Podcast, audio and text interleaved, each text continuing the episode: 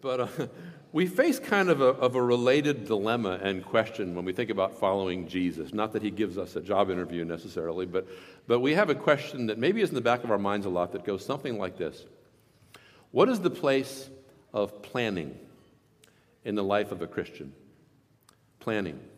Beyond that, what is the, what is the place of, of things like dreams and aspirations and even ambition in the life of a follower of Jesus? How does that dovetail with knowing God and obeying God and being led by God and recognizing His Lordship in our lives? I mean, does God want us to have plans for the future? Does He want us to have dreams and aspirations for the future? And if so, how are we supposed to, to follow those things and follow Jesus at the same time? Can that be done? How can it be done? Have you ever thought about that? Uh, I, I, want to think about it a little bit this morning, and I wanted to, to let James kind of lead us into the discussion. Uh, last week, we read some verses in James chapter 1 about how Christians in different financial situations should think of themselves. And James said this He said, The poor brother should glory in his exaltation, whereas the rich brother should glory in his low position. We, we got that far, but we didn't go a whole lot into the next phrase where James says this. He says, Like a flower of the grass, the rich man will pass away. he will fade away in the midst of his pursuits, James then says a couple verses later. James is introducing here really another theme. It's, it's related to that theme of material wealth and how to deal with it that he talked about that we talked about last week, but it's distinct from that. It's a different idea, and James goes into more detail on this particular theme way over in chapter 4. So turn over to chapter 4 of James, and we're going to read verses 13 to 17. James 4 13 to 17. Come now, you who say, Today or tomorrow we will go into such and such a town and spend a year there and trade and make a profit. Yet you do not know what tomorrow will bring. What is your life? For you are a mist that appears for a little time and then vanishes. Instead, you ought to say, If the Lord wills, we will live and do this or that. As it is, you boast in your arrogance. All such boasting is evil. So whoever knows the right thing to do and fails to do it, for him it is sin. We looked a little bit at that last verse a couple weeks ago, but what about the rest of this passage? And, what is James saying here? He says, What is your life? okay, good question. Then he says this For you are a mist that appears for a little time and then vanishes. So there you go. That's your life. What is James trying to get across here? He's obviously saying it very forcefully, which is what he usually does. But before we get into James's intended meaning, let me first look for a minute at what this does not mean. What it does not mean. Because this verse, if you take it just by itself, and then if you maybe add a few other verses in the Bible to it, can be misunderstood to say that human beings are by nature insignificant and worthless and powerless. And therefore, since we are nothing but insignificant and worthless and powerless, you know, worms, that our proper response to God is to cower in fear and to, to be paralyzed by our inadequacies and never to aspire to much of anything because, after all, we are just little insignificant bugs in the grand scheme of things. And that's why a lot of influential thinkers over the centuries, people like Friedrich Nietzsche and Ayn Rand and lots of other uh, thinkers have openly despised Christianity because they say it's a religion for the weak. It's a religion for, for the losers, for the people who, who can't make it on their own. Christianity is, in other words, a crutch. A crutch. Well, are they right? Are these people correct? In a sense, they, they are, right? Because because Jesus once said what? He said, Blessed are the poor in spirit, for theirs is the kingdom of heaven. Blessed are the people who look inside of themselves and realize they don't have what it takes, and so they have to reach out to God. That's a biblical idea. In order to become Christ followers, we first need to come to the end of ourselves and not be so dependent upon ourselves, right? But, but, what the Holy Spirit reveals to us when we come to Christ is not that we are totally worthless and insignificant beings. No, it is that we are incredibly valuable, but very broken. We are incredibly valuable, but very broken. There is a big difference between something that is worthless by nature and something that is of great value, but is badly broken, and so it doesn't work and needs to be restored. We are God's image bearers. And so by nature we are by nature we are then of great value, great significance, and for that matter, great potential. Great potential. Whenever I'm reminded that some people think about Christianity as a crutch, I, I often think of, of Psalm number 18. Psalm 18. It's a real long psalm. It's a great one to read through, though, just to meditate on or just to worship with. David wrote Psalm 18, and I'm not going to make you turn there, but let me just read to you some of it. It starts out I love you, Lord, my strength. My strength. And then David goes on to talk about how his enemies almost overwhelmed him because they were stronger than he is, and how he was helpless without God's intervention. So to that point, it's going along kind of like that idea of, of weakness, which, okay. But then he says this He says, For it is you who light my lamp. The Lord my God lights up my darkness, for by you I can run against a troop, and by my God I can leap over a wall. For who is God but the Lord, and who is a rock except our God? The God who equipped me with strength and made my way blameless. He made my feet like the feet of a deer and set me secure on the heights. He trains my hands for war so that my arms can bend a bow of bronze. You have given me the shield of your salvation, and your right hand supported me, and your gentleness made me great. Now, are those the words of a, of a hopeless worm who is cowering in weakness? I don't think so. For David, his faith in God was not a crutch, it was more like his wings. It was an invitation to a life of adventure, not a life of being paralyzed by his inadequacy. I love Psalm 18. Go back and read Psalm 18 this afternoon. There's an assignment for you. But, but let's get back to James now, because since we know maybe what he didn't mean by this, let's find out what he does mean, because he has a very important word of warning for us. And here's his warning, and it keeps with our theme of the series, which has been don't get the wrong idea. James is saying here, don't get the wrong idea about who's in control. Don't get the wrong idea about who's really in control. You see, some of James's scattered congregation, we've talked about them right? They, many of them probably came from the church in Jerusalem. Persecution came. They had to scatter to different places throughout the Roman Empire. Some of them perhaps have been won to Christ. Most of them were Jewish. They were in all different places, and he's trying to minister to all of them. And some of these people are starting to kind of feel their oats, as it were, because they've done pretty well for themselves out in the world. Their lives are running on all cylinders, and they had entered into business and they were making some very detailed, very elaborate, very long term plans, and they were very vocal about these plans. And they were saying, hey, here's what we're going to do. Here's what we're going to do. And by implication, here's what we're going to do. And nobody can stop us, right? We're going to build this dream together, standing strong forever. Nothing's going to stop us now, or something like that. And this kind of thinking appeals to us, right? We start singing that song when things are going well, or when things are looking up, or maybe when we're young and, and energetic and all of the avenues seem open to us, or when we start a new job, or when a new exciting season of life comes along and there's all this potential. We tend to think like that. Yeah, nothing can stop me now. Other times we might not have that kind of positive attitude, but we're still very set on our plans, and they're not changing because these set and unchangeable plans are coming from some assumptions that we've had our whole life about how life is supposed to go. Right? Plans for education, plans for a career, plans for marriage and family, plans for home ownership, plans for buying this or that item, plans for going on this or that vacation, maybe plans for a certain type of retirement for pursuing life goals that every good American citizen is supposed to achieve, right? It's built into us. And, and, these plans that we have, whether they're spoken or unspoken, some of them are maybe for things that are years off in the future, and others are maybe for things that are next month, but we have them. James says here, he says, Look, the problem, the problem is not that you're making plans. It's not a bad thing to, to plan ahead. It's not, that's not evil. In fact, it's a good idea. Isaiah tells us that a noble man makes noble plans.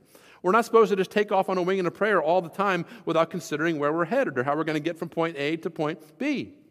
The problem, says James, here it is, is that we can often make these plans under the delusion that we can also control all the outcomes.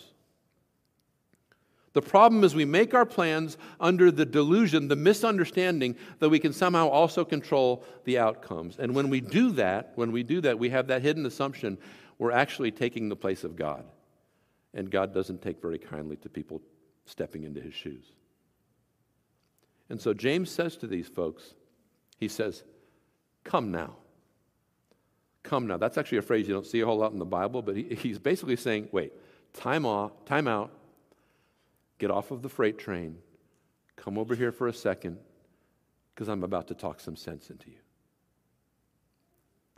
He says, look, the truth is, you don't control the outcomes. You never did. In fact, not only might you not be able to fulfill your plans for next year's business trip, you might not even be alive next year or next week because your life is a vapor. You're like the grass of the field, you're here today and gone tomorrow. Now, James here is not denying the significance and the worth of a human being. What he is saying, and we have to be careful of this, he's saying there is a path that leads to insignificance and worthlessness, and we can get on it. The way to take that path is to make your plans and to live your life under the assumption that you can just kind of take the place of God and control all the outcomes and, and, and be your own captain of your own soul. That's the way to take a life that was invested with immeasurable worth and in the end make it worthless. To get to the end of the road and find out that you've built nothing but wood, hay, and stubble, and, and that you've lived an empty and insignificant life. It is possible.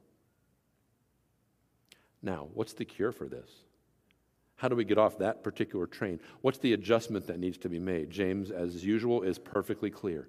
He says, Look, what you should be saying and thinking is, if the Lord wills, if the Lord wills, we will live. He adds that part. And then do this or that. Now, I want to take a little diversion here because I can't go any farther without making a couple of comments about prayer. First of all, when you hear this phrase, if the Lord wills, you might think about your prayer life, right? We often think about it in the context of prayer that we're praying and we say, God, if you're willing or if Lord wills or whatever. But you know what? You almost never see that phrase in biblical prayers. This is not a verse in which somebody is praying, this is a verse in which somebody is making plans. You almost never see people pray, God, if you're willing. It's not, it's not necessarily wrong to tack that onto the end of a prayer or to say that somewhere, but I would say it's usually superfluous. It's unnecessary. You know, if you're asking God, you're asking God. He knows you're saying if it's your will. You know, no, no kid says to his parents, Hey, mom, if it's your will, can I go get a snack from the fridge? No, he says, Mom, can I please go get a snack from the fridge? It's understood that if it's her will, because she's the one who's in charge, it's up to her to answer the request. So maybe we don't need to say that all the time. But more importantly, let me say this. Let me say this. If you're wondering whether James is talking to you this morning, if you're wondering whether you're one of these people who's on this train and not considering God and just plowing through with your life and all that, probably the number one symptom, probably the number one piece of evidence in your life that you've been barreling ahead with your own agenda with no heed of God is prayerlessness. It's prayerlessness. Think about it. How often do you get to the end of a day, or maybe even the end of a week? And if you, if you took the time to look back, you'd discover that you, you took no meaningful time discussing your plans with God. You know, maybe you said thank you for the food, and, and maybe you kind of said hi to God each morning, read some of the Bible or whatever, but, but you, never, you never really got with Him and, and placed your draft agenda before Him for correction, as it were, asking for His guidance, inviting His input, seeking His empowerment, asking for His wisdom, stopping and listening for His voice in the silent times, in the intervening moments recognizing and declaring that you are relying on Him and not on your own energy or talent or ingenuity.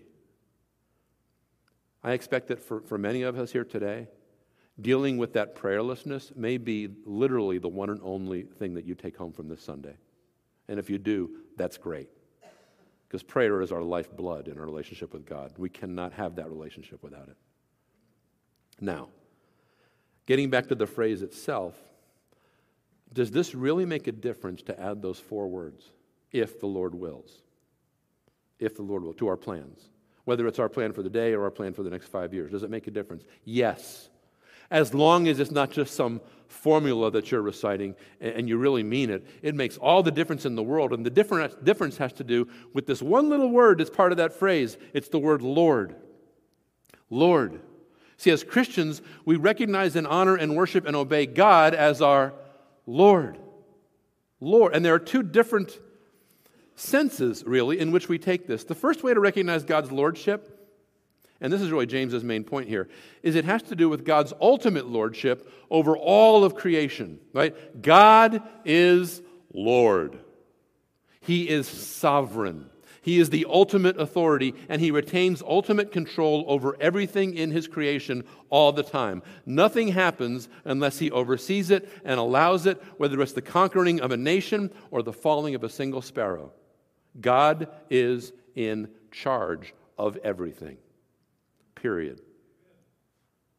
And when we make our plans, yes, we should certainly ask God's guidance as we do this, but even beyond that, God calls us to do it with the understanding that He may alter our circumstances in any way He sees fit in order to change those plans or even to cancel them altogether. It's up to Him. It's up to Him. He wants us to embrace Proverbs 16 9, which is a great, great verse that some of you have probably already memorized, that simply says this Man makes his plans, but the Lord orders his steps. We say we're going to do this, but God basically is in charge.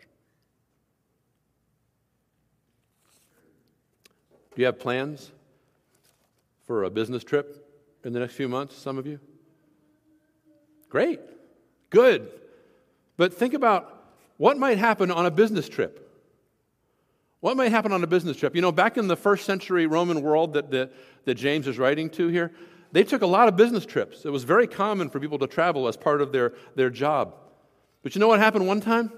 One time, a couple by the name of Priscilla and Aquila, they were in the tent making business, and they took a business trip to the bustling city of Corinth. You know what happened to them? They ended up like basically going into ministry together and becoming a highly influential part of the early church. They hadn't planned on that. Kind of threw off their mojo. Two chapters earlier, there was this lady named Lydia. Lydia was in the high end textile business.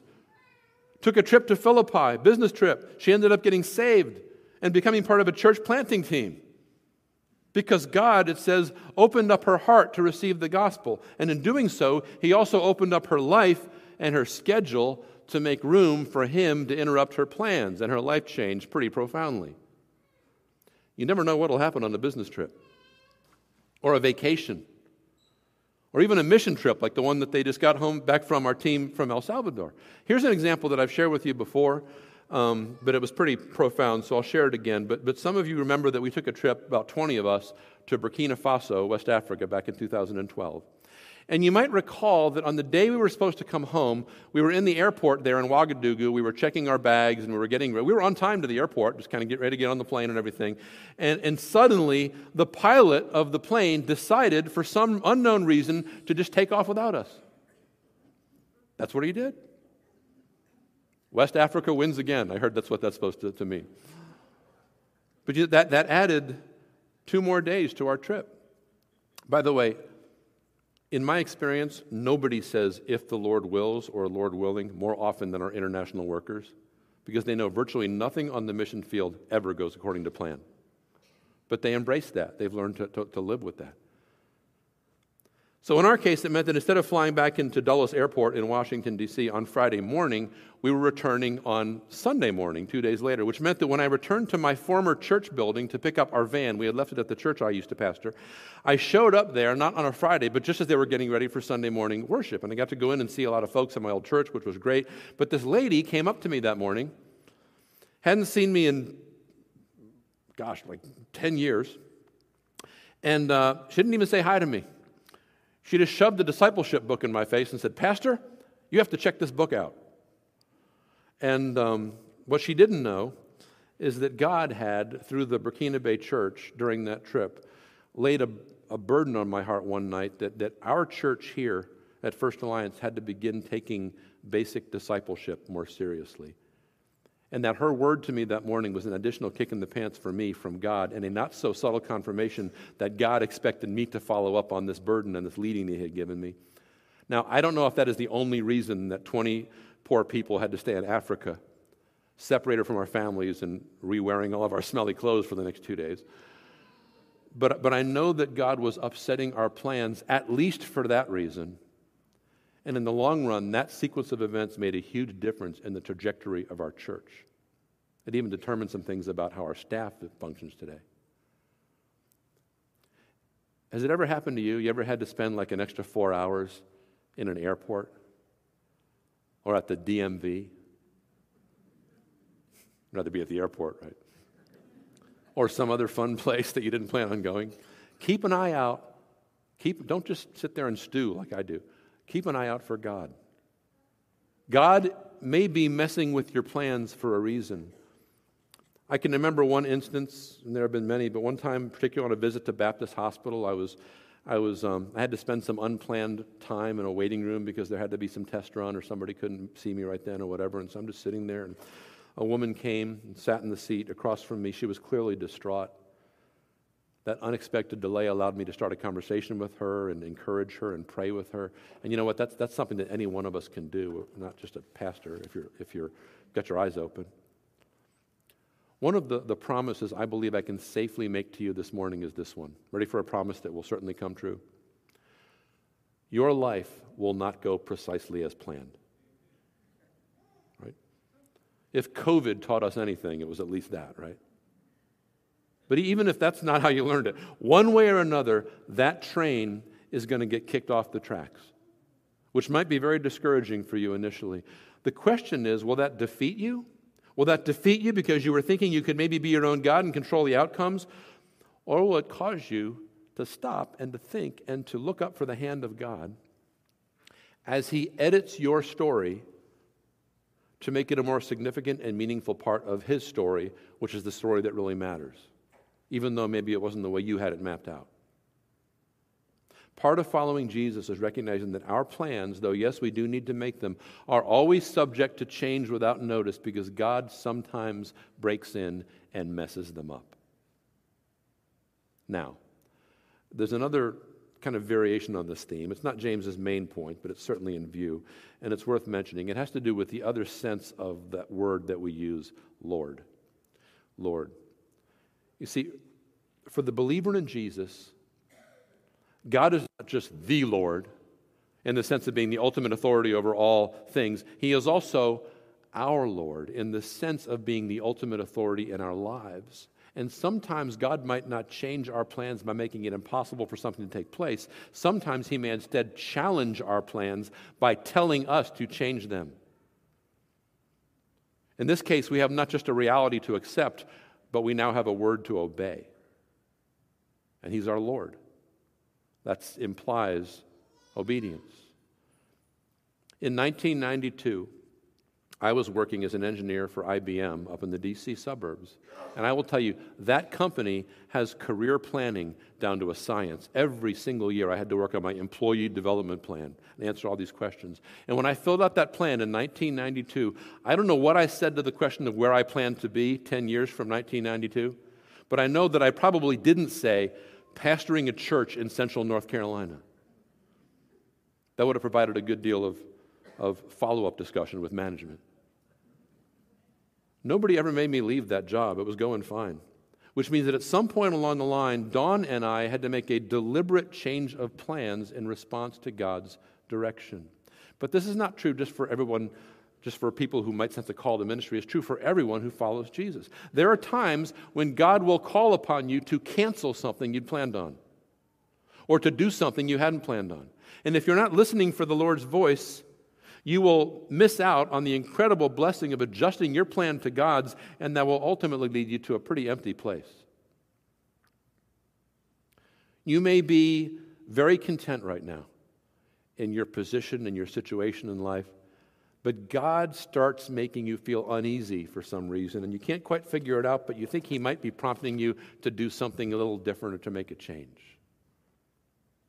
Or you may be in a place where you're not happy at all. You're increasingly frustrated, maybe with your job, and you've been looking for a way to get out at the, at the earliest possible opportunity. And so you pray, but the more that you pray, the more that you sense God calling you to stay put for a season or maybe you're just saying to yourself, I could never teach a Sunday school class. I could never lead a small group or a discipleship group. I, I, could, I couldn't do that. But maybe two random brothers or sisters in this church just came up to you and told you that they thought you could. And as far as you can tell, they didn't collude with each other. I could never work with children or, heaven forbid, teenagers. I mean, who knows? I might end up in El Salvador or something like that. That's not the worst thing that could happen. Don't let your assumptions or your carefully planned out trajectory keep you from responding to God's leading. Because remember, He has His own ideas about where your life is supposed to go, and they don't always agree with yours. But you know what? His plans are the ones that bring maximum meaning and significance to your life, the ones that make your life on this earth more than a vapor. Those are God's plans. Those are God's plans. Listen to what the author of Psalm 103 says about this. He says, As for man, his days are like grass. He flourishes like a flower of the field, for the wind passes over it, and it is gone, and its place knows it no more. But the steadfast love of the Lord is from everlasting to everlasting on those who fear him, and his righteousness with their children's children to those who keep his covenant and remember to do his commandments. God's love, God's blessing, God's word, these are the things that make our lives more than a vapor. Jesus gives us kind of a New Testament twist on this idea in John 14 or 15 in the upper room with his disciples and some verses we've been studying lately in Sunday school when he says this. He says, Guys, apart from me, you can do nothing. He says it flat out. Apart from me, you can do nothing. But you know what he also says? He says, Whoever believes in me will do the works that I do. And, he goes on, even greater works than these will he do because I'm going to the Father. You see, we human beings, we need to understand this. Even at our best, even on our best days, we're never meant to operate on our own. That does not mean that we are insignificant or useless any more than your refrigerator or your computer is insignificant and useless just because you have to plug it in to get it to work. We're the same way. God made us to be plugged into something, to be plugged into Jesus. I'm using electrical imagery here, but, but Jesus talked about a vine and branches. He said, You've got to be plugged in. Apart from our abiding in Christ, our plans make no meaningful difference. But when we surrender our plans to His, walking in the Spirit through prayer, listening to His Word, obeying Him, when we do that, the sky's the limit. Doesn't mean we never make plans, but it means those plans are always subject to change. His change. His change. You know, Jesus actually modeled this for us in a number of ways. There's a very interesting verse in, in Luke 9:51. It says there, it's kind of a transitional moment in Jesus' life and ministry, and it says that he set his face to go to Jerusalem. He set his face to go to Jerusalem. It's kind of the, the climax of the book in some ways. From that point on, from that point on, Jesus just, just singularly focused toward his mission in Jerusalem. He had a plan. He was a man with a mission. He knew his time was short. He knew what he had to do. From that point on, he was singularly focused on what he had to do in Jerusalem when he got there. The funny thing is, the closer Jesus gets to Jerusalem, the more he gets interrupted if you read through Luke. Even on his final approach to the city in Luke 18, there's, he start, the momentum is, is being carried forward. You know, he's on his way to Jerusalem. This is the last approach to the city. He's got a whole crowd traveling with him. And then Jesus hears a blind man calling his name from the side of the road. The crowd attempts to go forward, and the people that are leading the way, Luke, Luke tells us, probably meaning the disciples, tried to shut the guy up you know, they probably got in front of him and, like, nothing to see here, Jesus, just go by, you know. What did Jesus do? He stops. He stops, just like he stops again a few miles later for a tax collector sitting in a tree. Why?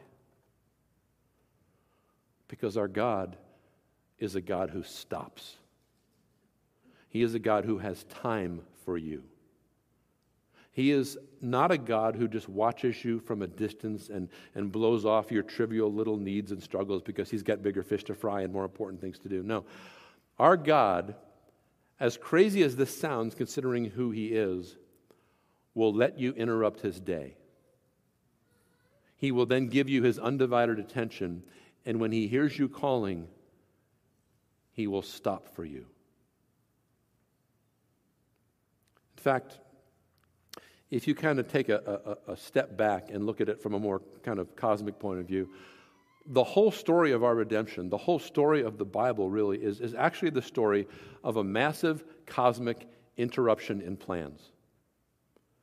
It is. No, I, I know, yes, we all know that God's ultimate plans can never be frustrated. I'm not challenging that. But let me say it this way, even though it will sound paradoxical. Before time began, before time began, God made a plan to have a change in plans. See, theoretically, we human beings were not required to rebel against God. And if we hadn't, let's face it, we would have saved a lot of trouble for ourselves and for God too, right?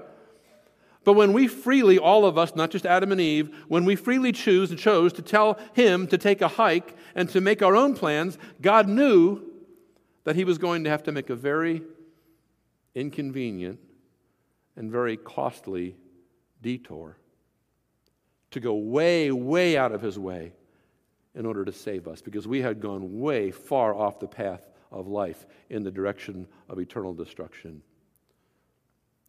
God even interrupted the perfect fellowship of the Trinity. Father, Son, and Holy Spirit have been in this perfectly intimate relationship from eternity past, and God put that on hold to send the Son to earth to become one of us. And in the climactic decision of all of history, facing the most horrible moment in his life, the Son knelt to pray. Plan A was to avoid the cross and find another way. If it be possible, Father, take this cup from me, because he didn't want to go through with it. But then the Son gives the plan back to the Father. Nevertheless, not my will, but yours be done. And so Jesus gave his life for us, for you. And in that one act of surrender and submission, Jesus forgave for all time all of our rebellion and arrogance and self will and prayerlessness. And now he invites us to come back to him, back to his original perfect plan to glorify God and to enjoy him forever and to be united with the Son for all eternity. That's the plan. All we need to do is to repent and believe, to turn away from sin and this self lordship that we're so attracted to, and place our trust in Him, not only for our afterlife, but for our life here as well. Eternal life, a life of real meaning and significance, starts when you answer that call. Does that sound like a good invitation? Or do you have other plans? Let's pray.